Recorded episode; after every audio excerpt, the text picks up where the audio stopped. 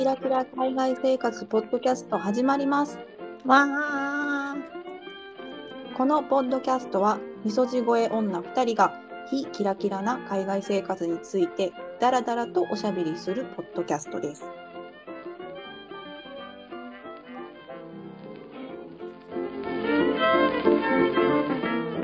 まるちゃん、こんにちは。こんにちは。もう私たち海外に出てきてからもう十何年経つわけじゃないですか。うん、早い。ね。そうですね。で、そう、すごい最近思うのが、うん、なんかそれぞれ若い時も今も、うんうん、目標とかあって、うん、何か達成したいこととかがあって、うん、でじゃあそれを達成したからといって、うんうん、ハッピーで終わるかといったらそうでもないなって思い始めて。な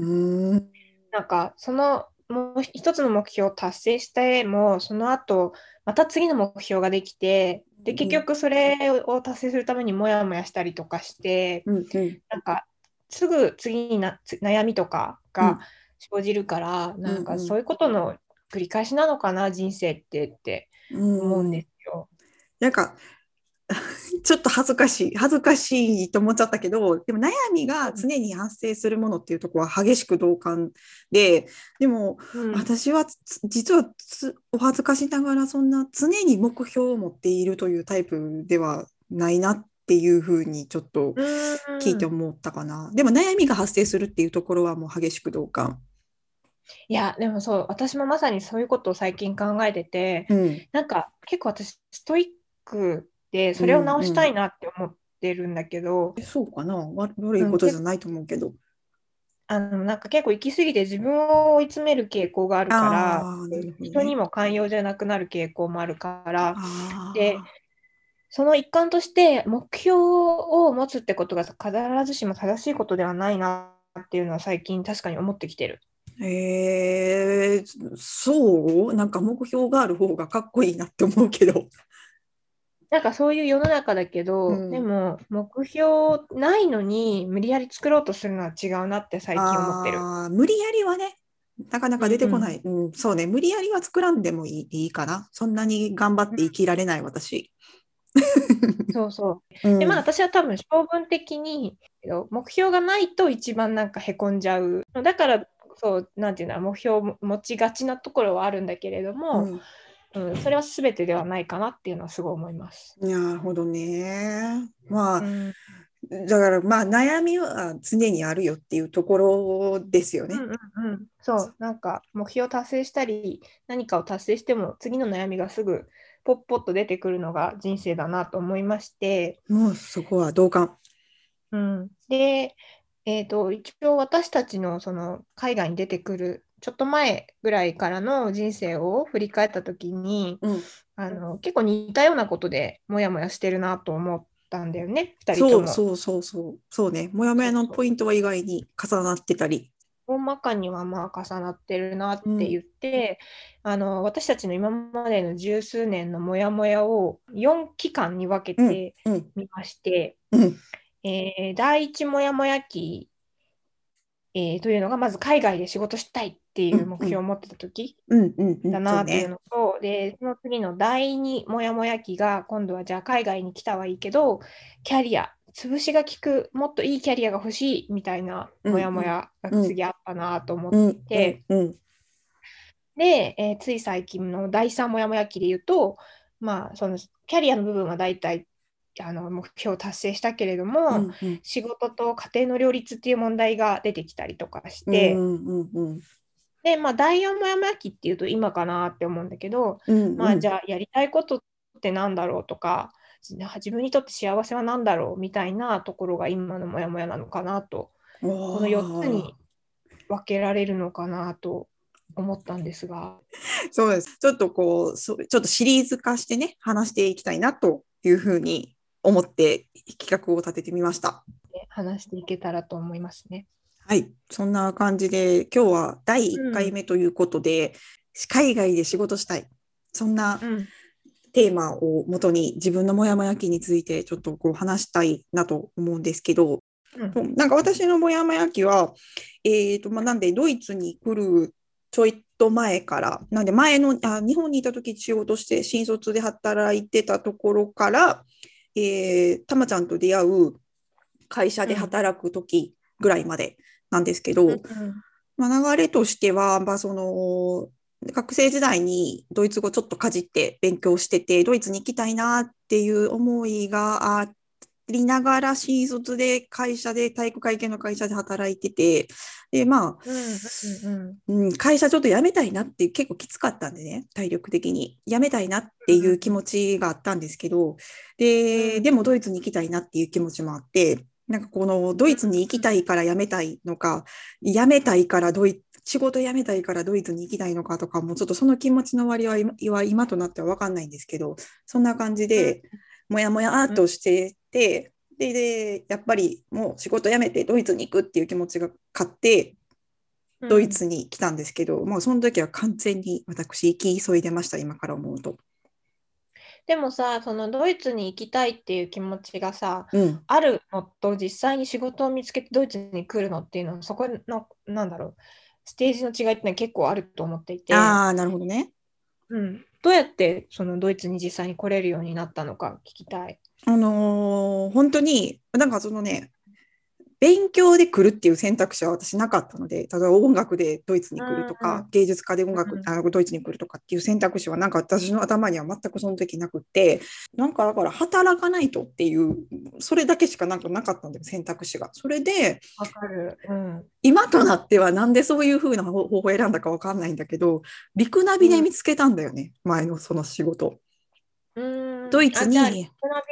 リクナビに登録して海外でドイツで働ける仕事っていうのを探してたんだ。そうなの。なんか多分他のサイトでも探したかもしれないけど最終的にはそのリクナビで見つけた会社の、面接を前の会社そういうの休めないんで急になんで、定休日が平日だったんですけど定休日に日帰りで大阪から横浜まで行って面接受けて帰ってきてでマジでハードですよね。なんかそんなこと今やってたら考えられないけどでそんな感じで、受かってで、受かったんでやめますっていう、ね、思い切ったことをして日本で2年働いた会社を辞めてドイツに来て、接客商売だったんで主に、売り子さんが主な仕事だったんですけど。ごめんちょっと話戻る、でもすごいよね受かったの。だってドイツ語がその時点でペラペラってわけじゃなかったでしょ。グーテンターク言えたぐらいちゃうかな。でもね別に日本語と英語でできたらよかったしそもそもね多分受けた人もすごい少なかったと思う。そうなぜか同期がやっぱり若い若いってこともね大事だったと思うしその時は給料も安いし、奇跡的に同期もいたんだけど、そうでそんな感じでね強い意志を持ってドイツに来たわけですよ。やったーって言ってきてで、2年ぐらいドイツで働いたらなんか満足するかなと思ってドイツ、親にもそうやって言って無理やり出てきてっていうので出てきたらその会社ね、7ヶ月で潰れたんですよ。ほんまにびっくりしましたけど予想外だよね。ほんまに予想外、ある日突然潰れましてじゃあ潰れたから日本に帰ろうとはならなかったってことね。そこなんですよ。っていうのは、2年ぐらい働こうっていう気持ちで来てて7ヶ月って短くない？なんか2年って思ってだからそのさ最初の気持ちによるよね。最初3ヶ月って思って7ヶ月だとすごい長いけど2年いるぞっていう意気込みで来て7ヶ月だとかなりちょっとやっと慣れてきたぐらいって感じだよね。そうなのよ。そうね、たまちゃんのおっしゃる通り思ってた最初の予定してた期間の問題だと思うんですけど2年ぐらいと思ってたんで、7ヶ月で潰れたからもう何ていうんですか、不完全燃焼過ぎてで、もうちょっとやっぱドイツいたいなっていうふうに思って就職活動を始めたんですよね。で、その時はワーホリのワーキングホリデービザというのを使っててで1年だったので1年しか取ってなかったんですよね私その時。なんでビザをね延長してそれもね、今思ったらドイツ語できないのにどうやってやったか分かんないんだけど、ビザ伸びたのよ。その時ビザ伸びたの、若さとパワーですよね、本当に勢いで。多分何にも質問されて分からなかったけど、全部やーって言ってたんやと思うねんけど。すごいすごい。すごいよね。仕事を探してるので伸ばしてくださいみたいな。そういうこと、そういうこと。だからそのビザで仕事はしたらダメだけど、仕事を探しているっていう体で滞在許可だけ。だからワーキングビザじゃないんだけど、滞在許可を伸ばしてくれたんだよね。すごいよね。私本当感心するんですけど、そうだってちょっと話ずれるんですけど、7ヶ月しかねドイツに税金納めてなかったわけですよ、働いて。なのに潰れた時に、倒産手当くれたの、ドイツ。あ、そこはやっぱ素晴らしいね、さすがだね。本当にすごいと思って、その時にやっぱドイツのイメージすごいやっぱ上がったよね。すっごいと思った。こんなわけのわからんドイツ語もできない人に滞在許可証を出してくれたことも感動したし、で、まあ、なんかこうもがきながら就職活動をしてたらの知り合いの知り合いっていうのが正解なんですけど、知り合いの知り合いの人が人材紹介をフリーランスで始めたっていうところでちょっと紹介していただいて、お話をしてたら、こういうとこあるよっていうふうに案内してもらって面接を受けたのが、そのたまちゃんと一緒に働いてた時の旅行会社なんですよね。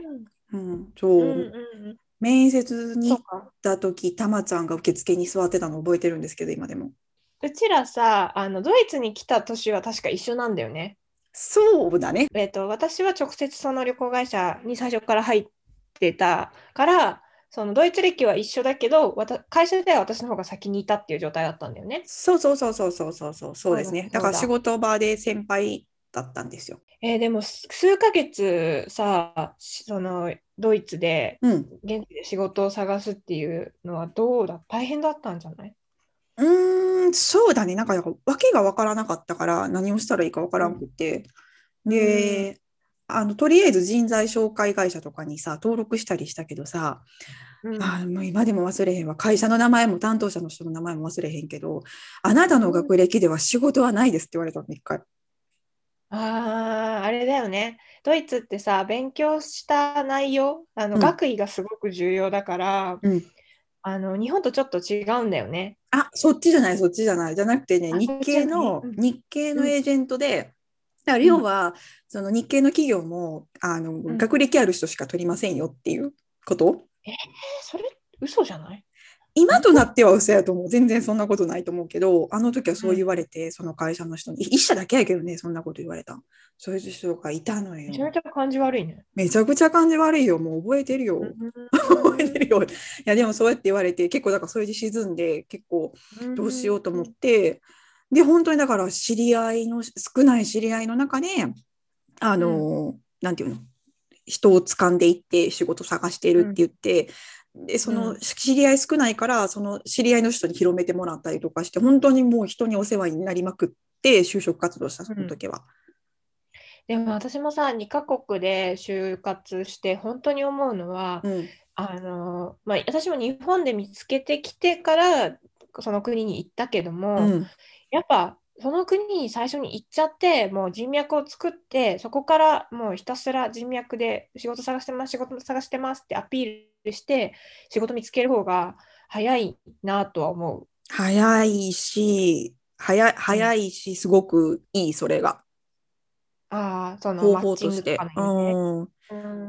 そうそうそうそう。いろいろ聞けるしね。なんとなく会社の雰囲気とか。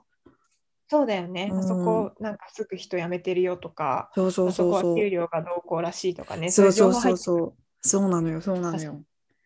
だからつては大事ですね。私その次に働いた会社も言ったら知り合いの人が紹介してくれて面接受けたからね。そうだよね。だからもしなんか海外で仕事探したいなって人はなんか、まあ、日本で探してくると安心だけど、まあ、とりあえず行っちゃうっていう手もね、全然ありだよなって私は思う。そうね、勢いがあればそういう方法も全然いいと思う。うんうんうんうん、そうね。だからなんかこうもやもや期としてはから本当に海外で仕事したいって思ってきたのに会社潰れたけどやっとなんとか仕事掴んだっていうもうなんかもやもやしかなかったけど、その時はもやもやっていうか必死かもやもや必死みたいな感じやったかな。だからすごいもやもやで言うとそのドイツに行く前がもやもやだったかもしれないけど、ドイツに着いてからその旅行会社に着くまでっていうの行き着くまでは、うんうんうん、必死のもやもや期間っていう感じでしたかね私は。うんうん、そうだね、来たらもうやるしかないっていう。そうそう、だってビザなんて今の延長の仕方わからんもん今そう、そんなもんだよね。何かしらで絶対助けてくれる人っていうのが現れたりするし、なんとかなるのよ、なんとかなるのよ、来ちゃえば。そういうことですね、うん、そう、まあなんかすいません長くなっちゃったんですけど、私のはそんな感じですよ、うん、すごい面白い。いやすごいよ。たまちゃんどんな感じよ、もやもやき。たまえは来る前の方がやっぱもやもやしてて、あ、まあ、来たらで第2もやもや期が始まるんだけど、うん、来る前はやっぱ海外で仕事したいっていうのがすごくあって、うん、一応私新卒っての就職っていうのは日本でしてるんですけど、うん、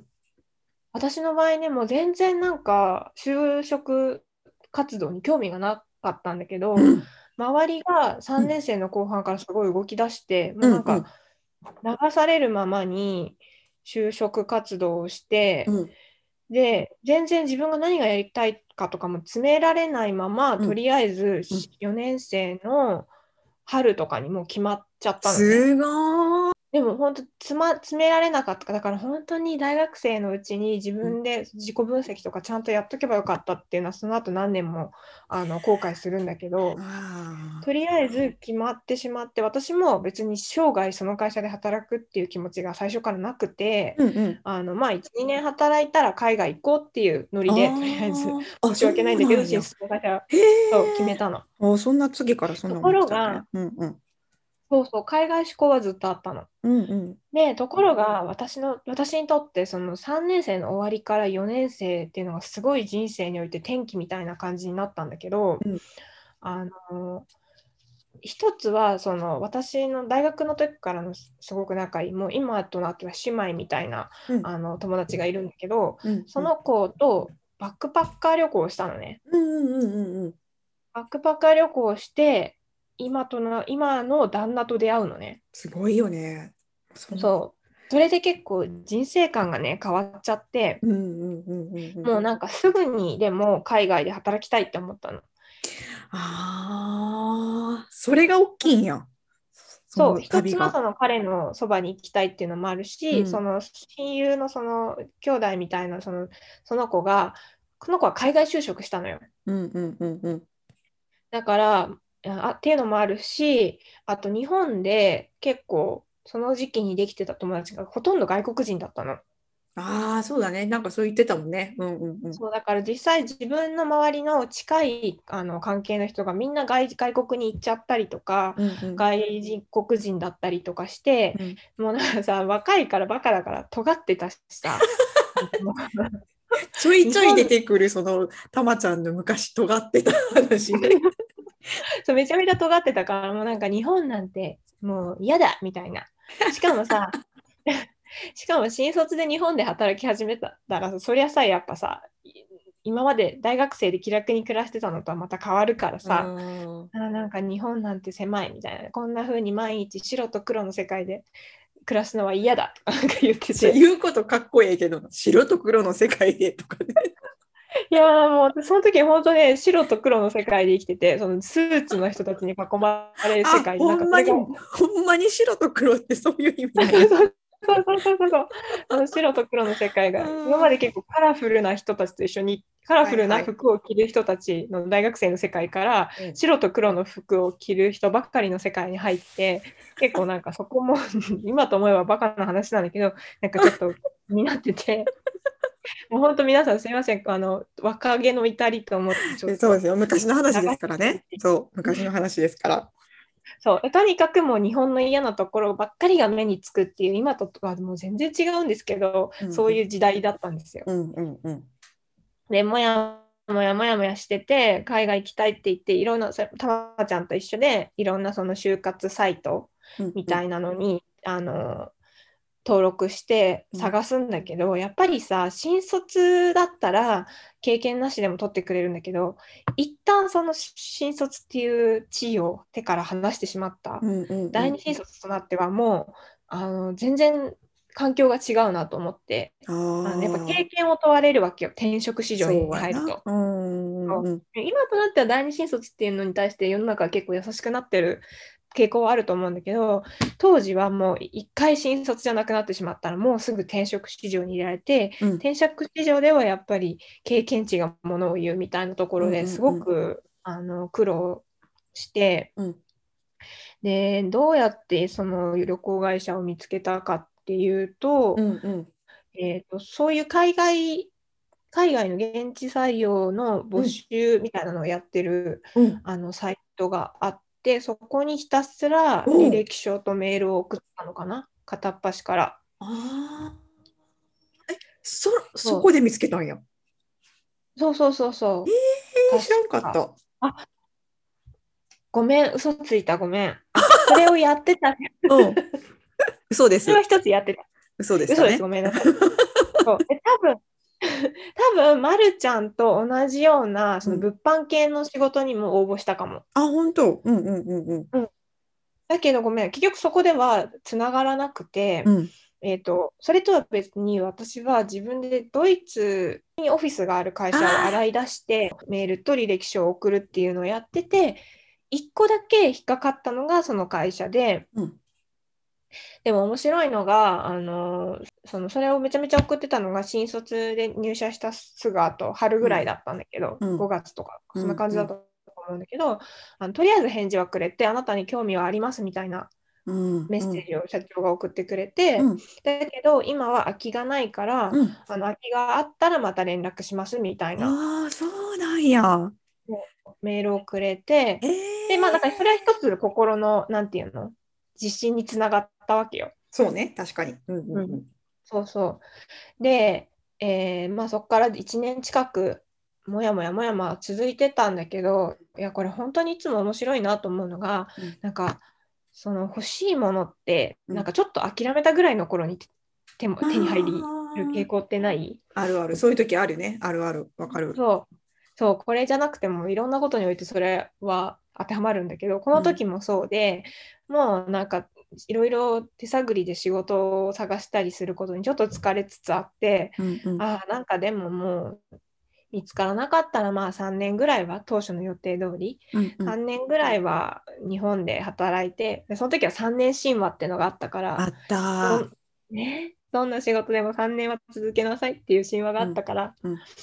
うん、そう3年ぐらい働いて、そこから様子見ればいいかってちょっと気持ちが緩まったんだよね、うんうんうん、そしたらその旅行会社から連絡があって、いや今空きがあって、うん、うちのオフィスマネージャーが日本に近く行きますので、その時にお会いしませんかみたいな連絡が来て、その後はもうトントン拍子で話が進んで、もう次の年度から、うん、そっちに転職するので今の会社を辞めてみたいな流れがあったね。うん、でもその私みたいにさ、その少ない知り合いからとったず、うん、なんていうの、探してなんていうやろ、なんとか人伝いに仕事をっていうのじゃなくて、うん、たまちゃんは本当にもう、うん、そのドイツにある会社を調べまくって、完全に自主的に動いたんやね、うん、でその会社にアクセスするまで全部自分だったんだね。そう、私はいつも結構その手法が素晴らしいで、とりあえず始める。その他の会社は結局人づてで見つかったりしたこともあったけど、うん、とりあえずは動く、履歴書をばらまくみたいなのはやるようにしてるかな。素晴らしい、行動力が本当に。いやいや、まるちゃんが全部ドイツ語でやったのに比べたら、ドイツ語多分奇跡しか起こってないからね。全てが奇跡だったんで、あの時は。いや、すごいね。でもその最初はそういうなんていうの、人材紹介みたいなところにも登録はしたってことだよね。そう、登録したけど、でもやっぱりその経歴が少ない、うん、新卒 1,2 ヶ月の子だったし、うん、あとまず海外の案件が私はなかなか見つけられなくて、まあね、ないよねあんまり、うんうん、そうそうそうそう、確かにそうだから結構手探りで募集が出てなくてもメールアドレスを見つけて履歴書を送るっていうのはやる。あと実際にそれで効果があるかっていうのは分からない。実際にそれを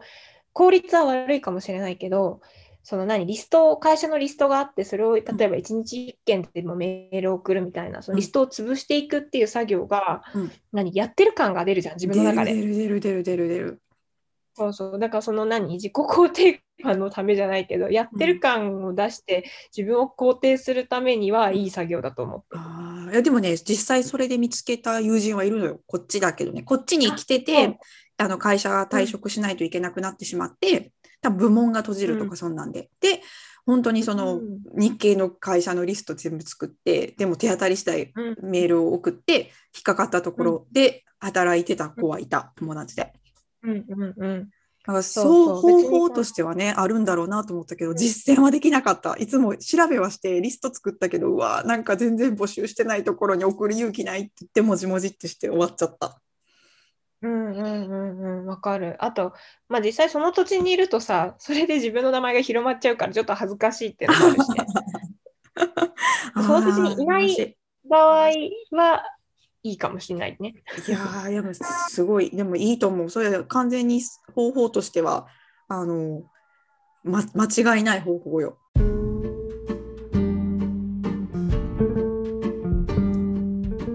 はい、ということでこれが私たちの第一モヤモヤ期だったんですけれども、うんうん、私たちの第一モヤモヤ期はあれですよね、こう2人とも一旦この出会いである旅行会社で就職してそれが決まってっていうところで一旦は着地するということでしたね。まあ、その旅行会社はすごいみんないい人で楽しくて、2人ともなんだかんだ 5,6 年働いたんですよね。うんうんうんで、まあ、そう楽しく今思えば全然楽しかったんだけど、当時の自分たちはというと、まあ、それでハッピーエンディングだったかというとそんなことはなくて、私で言うともっと潰しの利くキャリアが欲しいなっていう、転職しなきゃっていうモヤモヤがあったりとか、まるちゃんはなんだっけ。そうね、私も、まあ、同じような感じだけど、まあ、ずっとこの業界にはいないだろうなとかっていうのをぼんやりなんか思ってたので、まあ、同じく、うん、じゃあ違う業界の仕事のキャリアも積まないとっていうのはあった。そうだよね、モヤモヤは、新しいモヤモヤが第2モヤモヤ期が発生してはいたんですよねその 5,6 年の間に。そう、まあ、それが次回の第2モヤモヤ期の話になるかなと思ってます。はい、誰かの参考になったら嬉しいね。あ、本当ですね、嬉しいですね。そんなことになったら素晴らしいですし、もしあと他にも海外に出てきた人とか、まあ、じゃなくても日本で働いてる方とか、もう私たちのモヤモヤ期はこんなんだったなとかっていうのがあったら、ぜひ他の方のお話も聞きたいので、質問箱、概要欄にあります質問箱からご意見などご感想などいただけるといつもとっても嬉しいです。はい、ということで、今日も聞いていただいてありがとうございました。また次回も聞いてください。それでは、さようなら。